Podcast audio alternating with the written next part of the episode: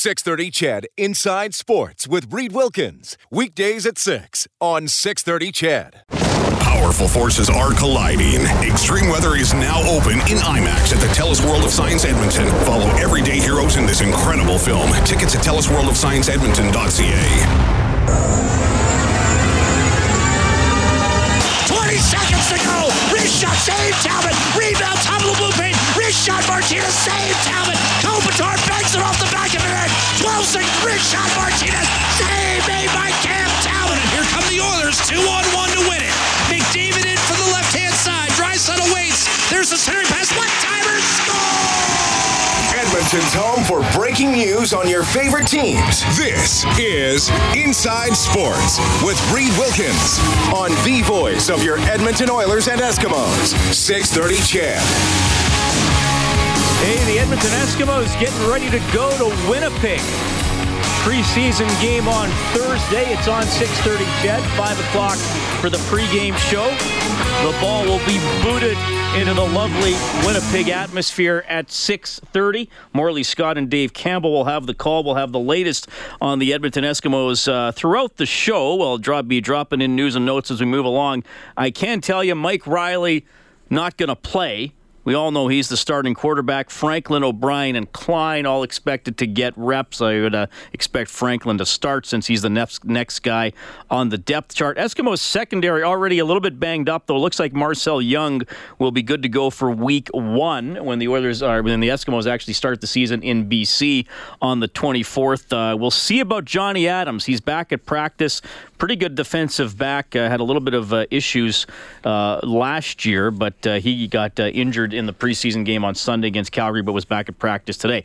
But yeah, more on the Eskimos as we move along tonight. You'll hear from Shamawd Chambers. My name is Reed Wilkins. It's Inside Sports on 6:30. CHED, The Blue Jays trail Tampa Bay 4 0 in the bottom of the third, so an early deficit for the Jays. Your scoreboard for Crystal Glass. For all your glass needs, visit crystalglass.ca. NHL season over, at least the uh, hockey part of it. A lot of uh, off season moves, draft, free agency, expansion draft, all coming up. And I'm pleased to welcome back to the show NHL goaltending legend Kelly Hrudey. Kelly, how are you doing, buddy?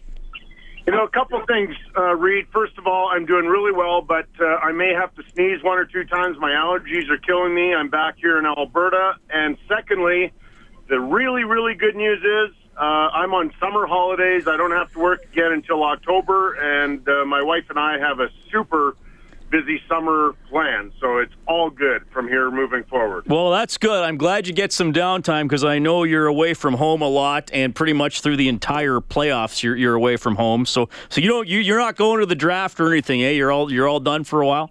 Yeah, I'm done. Uh, there are other people doing that. Uh, I used to be invited a lot as a presenter at the All Star game um, or at the uh, uh, awards banquet. Uh, I'm not anymore, and I'm perfectly cool with that. I've, as you said, I've got such a busy schedule that, frankly, I'm more than happy when they don't invite me anymore.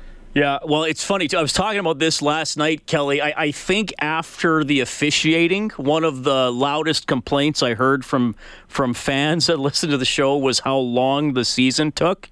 And I was right. joking maybe they could have Game Seven of the Stanley Cup Final around the draft or on Canada Day or something. But uh, what, what was? I think the series '93 you guys played against Montreal, uh, and that was ended in Game Five. I think that was June 9th. So game, okay. if there would have been a seven, probably would have been on the. Well, I guess I would have made it the 11th or 13th. I can't remember the dates of the yep. games that that weren't played. But how, how, did you? How did your? I mean, you were obviously thrilled to be in the Stanley Cup final. You guys For were sure. three wins away from winning the whole thing. But how did yeah. your body feel going that deep and and into a time of year where you know the weather's obviously changed and the, a lot of people's cycles are changing? How did you feel that spring? You know, fantastic, absolutely fantastic. I, I just remember it's so easy to play, especially after you get out of the first round. I've always said that that's the most nerve wracking round, the first round, and then when we were able to beat Vancouver in the second round, it just like a lot of the pressure was just lifted off. The Kings had never gone that far in their existence. Um, and I just remember it was so darn hot in LA those days number one thing, uh, hydration was really, really important And then after it was all over, Reed, another thing that I remembered really, really well is that training was really easy for the upcoming season because we'd gone so long, right? So I was only able to uh, take, I don't know, two, three weeks off, and then I started right back at it. And I was still in really great shape. Um, I do recall that same year, uh, my wife's sitting with me in my truck right now listening to this. She'll get a good chuckle over this. We rented a motorhome from Edmonton, and uh, uh, there's a bit of a mix-up. We're going to go to the Rockies. We're going to take our kids on a camping trip to the Rockies. We had uh, all three daughters at that point, and I show or I called the dealership the day before because I was going to rent this like uh, something the Kennedys would have, forty some feet or something. This motorhome, and for whatever reason, they couldn't find the paperwork or anything. So we got like. Uh, a 23 footer. I couldn't even stretch out on the bed. It was so short that uh, I just kind of sleep in a in a ball.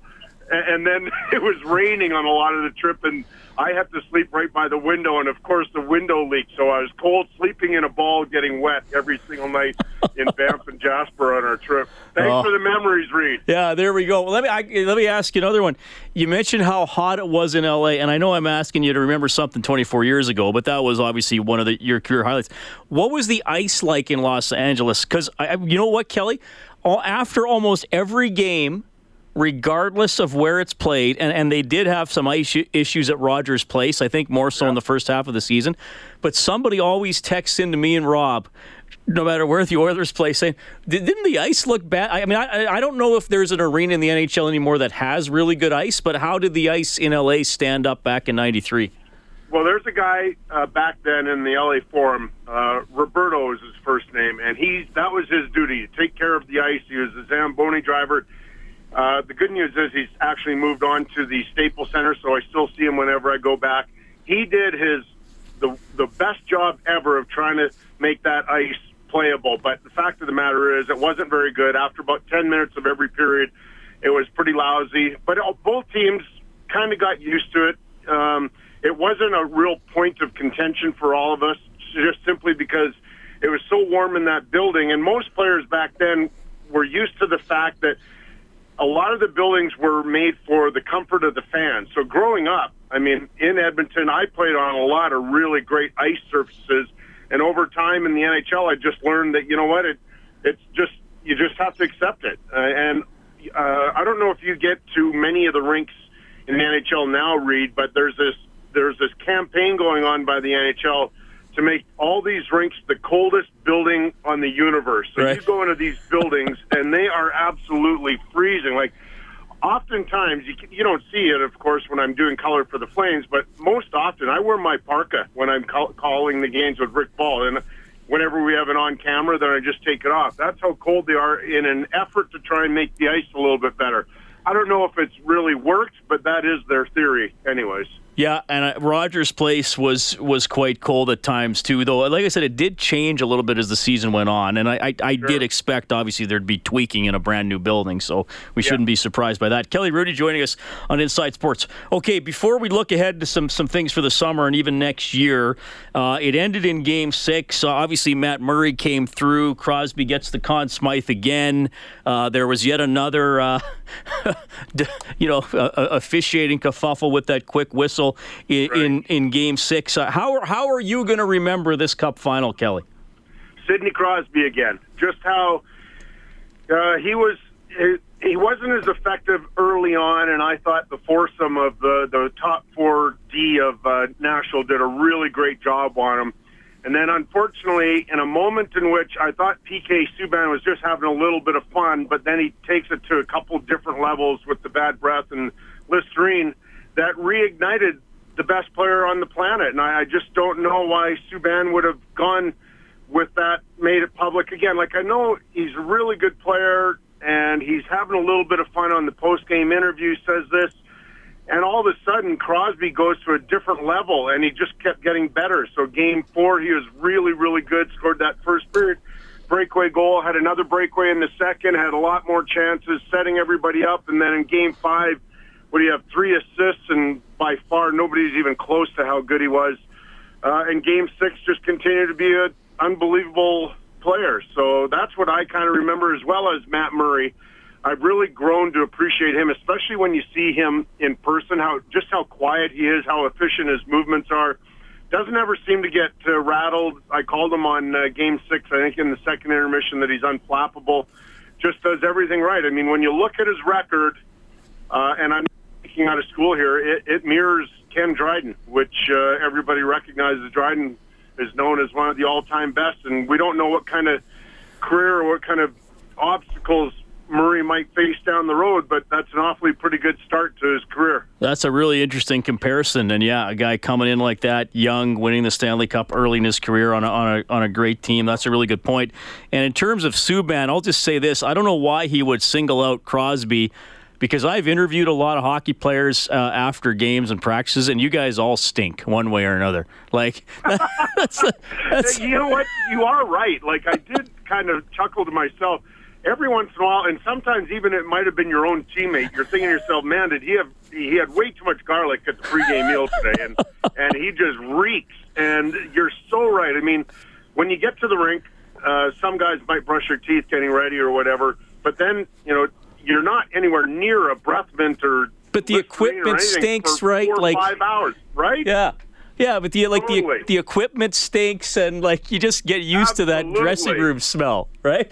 Absolutely, nothing like the Soviets. Though I remember my first time I played against them.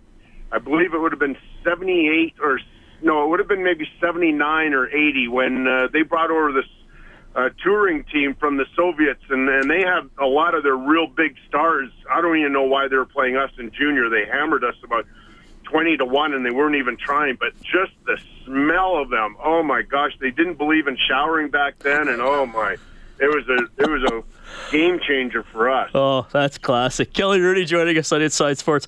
Okay couple things here before i let you go. Uh, you know, we, we both know the officiating huge topic in the postseason, and, and I don't think that's just from an Oilers perspective. I think there were there was a few things that uh, had people debating one rule change that you would like to see for next season, and that's whether it's penalty enforcement, video review, anything like that. What would Commissioner Hrudey do if he could do one thing? Okay, I'm going to surprise you. Uh, I know everybody talks about goalie interference and the coaches' challenge for offside and all those, and I hope they get it uh, figured out so it's a little bit more effective and people are a little bit happier. But I'm going to go back to one that always sort of got my interest, and and I've mentioned it to a few people, and, and it just never gets any traction. So, the NHL they want more scoring chances or more goals, correct? Yep. So what I don't understand is it's allowed by the defensive team in their own zone to make a hand pass. Like if they they lose their stick or if their stick is not available and they can't use their foot, they're allowed to literally use their hand and cup the puck or whatever and move it to a teammate. But you're not allowed to do that as an offensive player. And the play is uh, called down. Why? Why are you allowed to cheat in the defensive zone if we're trying to create more scoring opportunities? Doesn't it seem logical that if a player can't move a puck and he can't use a stick or a skate, he might try to, and we should call it a penalty, and, and that would lead to more scoring opportunities. I just think that that's that's a no-brainer. It'd be easy. Nobody would complain about it. Nobody cares. Nobody thinks that uh, you need that advantage to play the, the puck with your hand in the uh, defensive zone. That's an interesting point. If that were a penalty, I mean, you can't win a face-off with your hand anymore, right? That's right. a penalty. That's right. So That's yeah, right. if you because right because yeah, if you drop your stick, you could still try to bat the puck out of the zone or yeah. or or whatever. So that'd be interesting if that were a penalty. You know what else somebody suggested to me along those lines? That if a guy breaks his stick and is playing without a stick, and then his team ices the puck, he shouldn't be allowed because you're not allowed to change. So why should he be oh, allowed wow. to change equipment?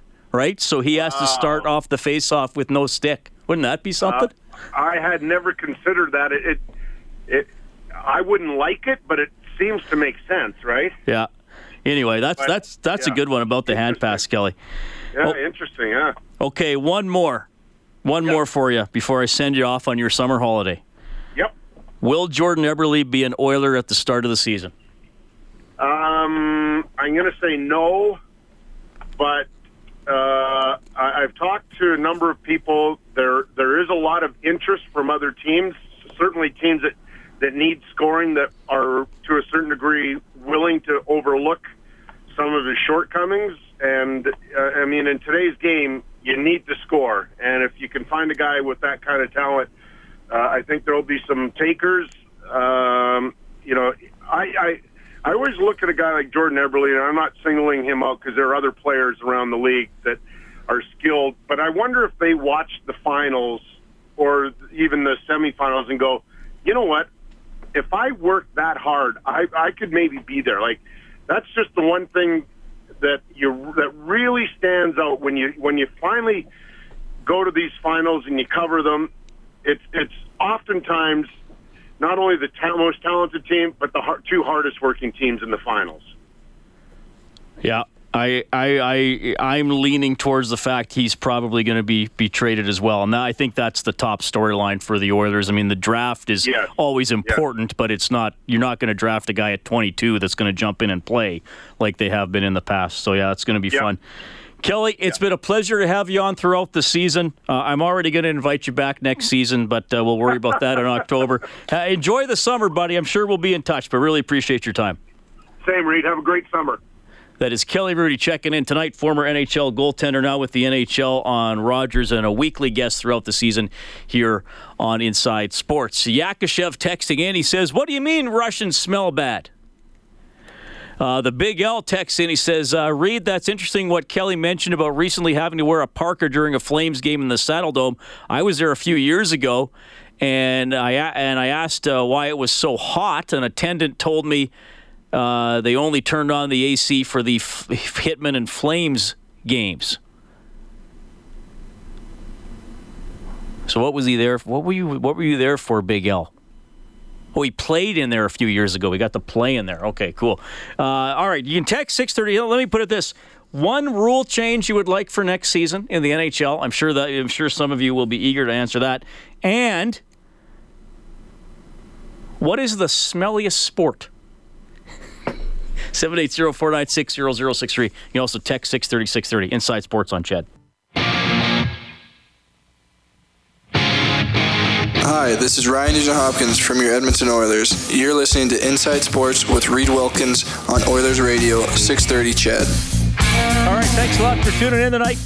My name is Reed Wilkins, Inside Sports on 630 Ched. We'll have uh, the latest from the Eskimos coming up in the next half hour. Sean Burke, former NHL goalie. Brendan Burke, current goalie for the U of A Golden Bears. Our Father's Day week segment coming up between 7.30 and 8 tonight. That'll be fun. 780-496-0063. Quickly get to Steve here. Hi, Steve. What's on your mind? Yeah, the smelliest sport in the world, Go ahead. Bull riding. Oh, that's a that's a really good suggestion. I've been down by the chutes covering uh, bull riding and rodeo, Steve, and you do get some funky emissions from the animals, don't you? Oh, and their tails pick it up and then they whip it. Are you are you a cowboy or around uh, rodeo or what? I'm a cow man. Nice. Okay, Steve, I appreciate the suggestion. Thanks for listening. Okay. okay. All right. We also have Jim on the uh, phone line. Hey, Jim. I still think hockey is. but uh, Reed, I've got a, a question. You know what? What what you need to do in the NHL is you have to give everybody on the ice the lines on the referees' glasses, Well- and then we have to be able to be able to see every angle there is from every TV uh, in the stadium or in, in the in the arena, so that we can actually uh, see for ourselves whether they're calling it or not. Because I think I mean it's just not us. I mean it's the whole. I mean if, if the NHL has to have any black cloud at all, it's the referees. So if you give the referees and linesmen all brand new glasses, trifocals, uh, and and be able to see the big eyes, and then then maybe that'll that'll work. The other thing is, can you explain to me why the other night, Game Six of the NHL, you guys aren't broadcasting uh, the, the hockey game, or we're listening to an exhibition game? Uh, well, absolutely. Local local sports trumps everything, and we are the play-by-play voice of the Edmonton Eskimos. Simple, simple, very simple decision for us. Well, I thought it's just too bad because really, if that would have been Game Six, then it would have been the Oilers. It would have been fine. But I understand it's just too bad that Game Six all the way through that they couldn't have covered it. Well, we had a conflict, and we'll always go uh, Eskimos over Pittsburgh and Nashville. But I appreciate the question, Jim. Thanks for listening, man. All right, thank you. All right, 780-496-0063. We'll get some text to 630, 630 as well. Inside Sports on Oilers and Eskimos Radio, 630 CHED.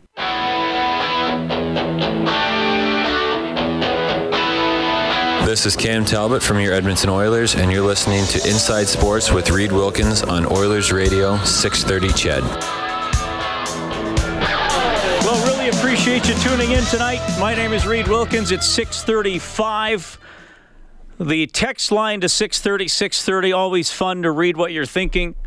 I, I just put it out there. If, if you if you could make just one rule change for the NHL next season, what would it be? And at, at the same time, I also said because Kelly and I started talking about uh, the Subban bad breath Crosby comment, and I said, "Well, hockey players kind of stink in general, especially after games," which he thought was funny.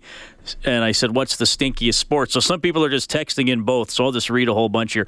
Lyle says one rule change I would like to see is if the refs would actually call goalie interference. Then he also says, I own a laundromat and I do jerseys for sports teams. The worst teams by far are lacrosse. They go into the washing machine by themselves. Another texter says to get more scoring, move the goal line back to where it was. Pushes the play to the front of the net. Well, that's an interesting one. Derek from Lloyd says uh, one rule change get rid of the instigator rule, then we won't have the luxury of watching a repeat of how the Ducks played in the playoffs ever again. And Derek also says the smelliest sport, I bet, would be mixed martial arts. That's interesting. Uh, Kirk says one thing I would change is that Bettman would not give out the Stanley Cup or any award. The last captain to hoist the cup should hand it over to the new cup captain. Kirk, that would have been interesting this year if Nashville would have won, because Crosby would have had to give it to Fisher after being beaten by Fisher. I know, though, that a lot of people don't like Bettman giving out the cup. I think it was Adam Proteau when he was we're writing for the Hockey News a few years ago. He was really lobbying that an, an, an NHL legend give out uh, the Stanley Cup or have a legend from that team present the Stanley Cup. So, I mean, maybe. I mean, Mario's now the owner of the Pittsburgh Penguins, so that might be kind of weird. But Mario could give her, you know, uh, Tom Barrasso could come and present it to Sidney Crosby or something like that if the Penguins won, right? Dan says, I believe the smelliest sport would have to be rodeo. Can you imagine how much waste all of those bulls and horses produce? And we had a caller uh, suggesting that before the break as well. Uh, this texter says, get rid of coaches' challenges for offsides. Smelliest sport has to be hockey. I was at a junior game sitting behind the players' bench. I almost passed out. Uh, that's a good one. Chris says this. Oh, another vote for lacrosse as the smelliest sport. All that hockey type gear in warm rinks. I can't stand my own kids in the truck driving home. That is from Chris. Maybe I should have made that anonymous. he can't stand his, his own kids' smell driving home. Um, Dale in the Boo. Where is the Boo? Malibu? Does, do we have a neighborhood that you shorten to the Boo? I don't know. He would say no icing on penalty kills and smelliest sport high school wrestling. And uh, Spankachu says you should get a penalty in the NHL for intentional shot blocking. I just don't know. I, I know what you're saying. I just don't know how they would differentiate a, an intentional shot block from a unintentional. And they, I mean, kind of aren't they all intentional if you're doing something to get in the way of the puck? But I, I, know a lot of people think there are too many blocked shots. Want to get to some Eskimos news here in a minute. I just, I, I, I think you're going to love this story, and maybe some of you have, heard it before. But uh, I, know if, if if if you even if you have, I think you'll enjoy being reminded of it. And if you're listening with somebody, kind of having a laugh over it or talking about it with a friend or a buddy, maybe later tonight or tomorrow morning, and because obviously the NBA ended last night with Golden State beating Cleveland, and I don't, I don't know what made me think of this, but I went and, and looked it up because there was a there might have been in Sports Illustrated a few years ago, and I went and double checked. Uh, so just be, because it's it's related to sports ownership, right? And every sports owners are always vilified because you know they're greedy or they want this or they want that. And you know we went through the arena deal situation here in Edmonton. Now they're going through it in Calgary. So there's always these debates. But I, I think you'll kind of like you'll kind of like this one. So Some of you may be old enough to remember or will have read about a league called the American Basketball Association. So this was basketball's virgin, uh, virgin. This was basketball's Freudian slip. Oh my God! Uh, this was uh, basketball's version of the WHA, an, an upstart league to kind of challenge the NBA and maybe merge or whatever. And they eventually did merge. Four four teams from the AB, ABA wound up being NBA teams. So when the ABA uh, stopped, there there were seven teams left, right? So four of them four of them got to join the NBA. Uh, another guy got a got a settlement. There was another team that had kind of already folded, so they didn't get anything. Now here's the, here's the interesting story, and to me, guys, this is one of the most fascinating stories in pro sports that I've ever heard of. So there was a team called the uh, the the Spirits of St. Louis. Okay, so they were owned by two brothers named Ozzie and Dan Silna. So this is this is 1976. Okay, so the ABA is collapsing. All right. So what happens was these guys make a deal to get future television money from the teams that joined the NBA. So they would get uh, a seventh of the share from each of the four franchises that joined the NBA. Okay. So that would work out to be about 2% of the entire NBA's TV money. So this is the, the mid 70s. So, so they strike this deal. We're saying, okay, we don't have a team. Our team's not joining the NBA. But for the four ABA teams that still exist now in NBA form, we get some of your TV money every year and it works out to 2 2% of the total NBA TV deal in perpetuity. That was the language of the deal. In case you don't know what in perpetuity means, it means forever. okay, so I mean, I'm kind of stunned the NBA and the teams agreed to this. So anyway, so the Silna brothers strike this deal. So the network TV deals for the NBA obviously become more and more lucrative over the years. And, and as if you if you know about basketball, I mean, even in the early '80s, it what kind of wasn't that big a deal. Magic Johnson and Larry Bird. Then Jordan comes in and it takes off, and it was especially in the '90s, the NBA was massive, right?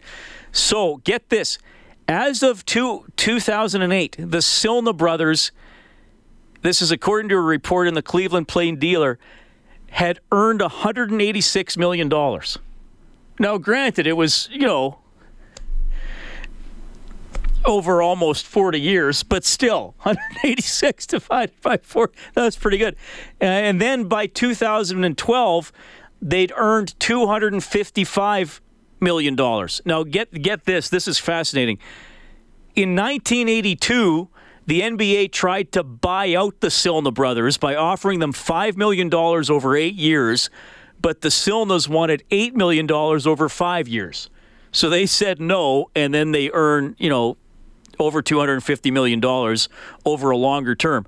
Um, so finally, in 2014, they reached an agreement with the NBA to reduce the perpetual payments and get a lump sum of $500 million.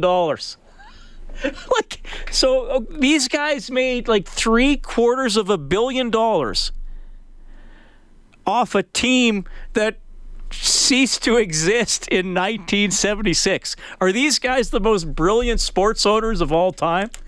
Kind of, kind just, of, just one thing I got to say about that. Take that for data.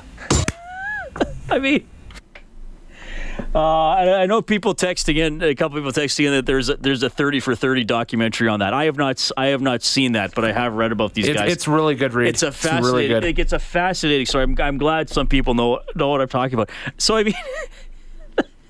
can you can you imagine? Is is there a better better business people in any business? Forget sports ownership, whatever. You've made three quarters of a billion dollars off a business you, that not only you don't really own, it doesn't exist. like you used to own it when it existed, but you're still you're still getting paid for it. Uh, so anyway, now they get a smaller portion of the television revenue, but I guess they're they're going to be okay because they got the 500 million uh, dollar lump sum. So anyway, uh, I, that's a fascinating story from the world of sports. I just wanted to share that to you. Could you imagine if, say, when they were striking the WHA NHL deal, that one of the teams that wasn't coming over, like a Cincinnati or a Cincinnati Houston, Stingers. yeah, their their ownership decided, okay, we're we're not uh, going into the NHL at all, but here's the compromise for us. We want two percent of the league's television. Well, right. That's in that's exactly right? what it worked out. Yeah, that's Yeah. exactly what it worked out to be. So anyway, you, insane, right? you can text 630 630 780 496 0063 is the phone number. A little bit from uh, Eskimos head coach Jason Moss when we get back.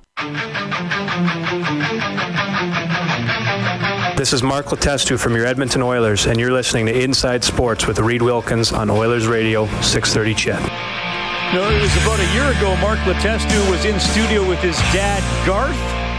Father's Day week here on Inside Sports continued last night with another Oiler, Matthew Benning, his dad, Brian, who played in the NHL, his sister, Abby. National champion with the Alberta Pandas hockey team this past season. We will have former NHL goaltender Sean Burke, his son Golden Bears goaltender Brendan Burke coming up between 7:30 and 8 tonight. Really appreciate you tuning in. It is 6:50. It is the Blue Jays trailing Tampa Bay 6 nothing in the bottom of the 5th. That's on the Crystal Glass scoreboard. For all your glass needs, visit crystalglass.ca. Okay. So, here's what's going on with the Edmonton Eskimos. Defensive backfield already banged up. Marcel Young should be good for week one. Forrest Hightower remains out indefinitely. Uh, Johnny Adams back at practice today. We will uh, see if he's going to go on Thursday when the Eskimos visit Winnipeg for a preseason contest. Mike Reilly not going to play on Thursday. Franklin O'Brien and Klein will be your quarterbacks. How about that debut for Zach Klein? He threw one pass on Sunday against Calgary, went for a 100 yard touchdown to Duke Williams. You know, I got the call before we even got out there when I was on the sideline, and I was laughing with Coach Jordan because obviously it's a bomb. So I was like, okay, got to grease up the old arm and see how this one goes. We were going to leave him in for one drive, and we knew it was going to come down to the wire. And I wanted a more experienced guy in Danny that'd been here in, in our offense for longer than Klein's few days. Coach Carson was like, I have one more play left, go make a play, you know, before I get, get out the game. So I was just thinking the whole time on the sideline, I have to make this play for my team. Bounces around in the pocket. He's going deep. He's got Williams wide open. Took my drop. You could tell that they blew the coverage. And after that, I'm like, all right, I'm just going to rip this one, see if Duke can get under it. And I didn't even see him catch it till he was like halfway to the end zone. So, and once I saw him score, I was like, ah, this is not happening. Um, I think it was a busted coverage because the um, cornerback had his eyes in the backfield, and once I seen that, I just took off, and the quarterback also seen it. He just let it, he just aired it out, and we made a connection. He's got Williams wide open at the 50, the 40, the 30. He's got a man chasing, and he cuts to the inside. You know, he when he threw it up, I just had to go get it, and that was a nice ball from our quarterback, and plus the, the O line gave him time to throw the ball, so credit go to them too. And when the ball was in there, I had to make a play. I've been doing it all camp. You know, it was nothing new to me. I just had to make a play when the ball was thrown, and I was running, and I was like, I cannot run the guy, so I got to make some type of move, and and I just pulled the Marshawn Lynch, you know, just tried to throw a stiff arm and get in the end zone. Duke Williams touchdown. it was definitely a, uh, a cool moment one I'll I was, I was never gonna- forget. He's got a man chasing, and he cuts to the inside. Duke Williams touchdown.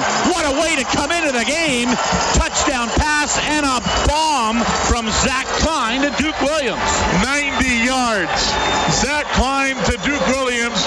You know, Klein's going to get work next week no matter what. Um, but I, I didn't want to put him in that situation, so I wanted to get him one drive, and it just turned out to be one throw and one touchdown. So uh, probably pretty neat experience for him. And no, that was definitely uh, one way to start a CFL career. Yeah, absolutely. So yeah, Zach and I said 100 yards. I was having Milt Stegall flashbacks. It was 90 yards, obviously, uh, to Duke Williams. You know, Duke Williams, uh, also known as D'haquille Williams. They call him Duke for short. He's he's going to be interesting. I mean, he was a really good receiver for Auburn, which is a really good NCAA school. They play in the SEC. That's the best conference.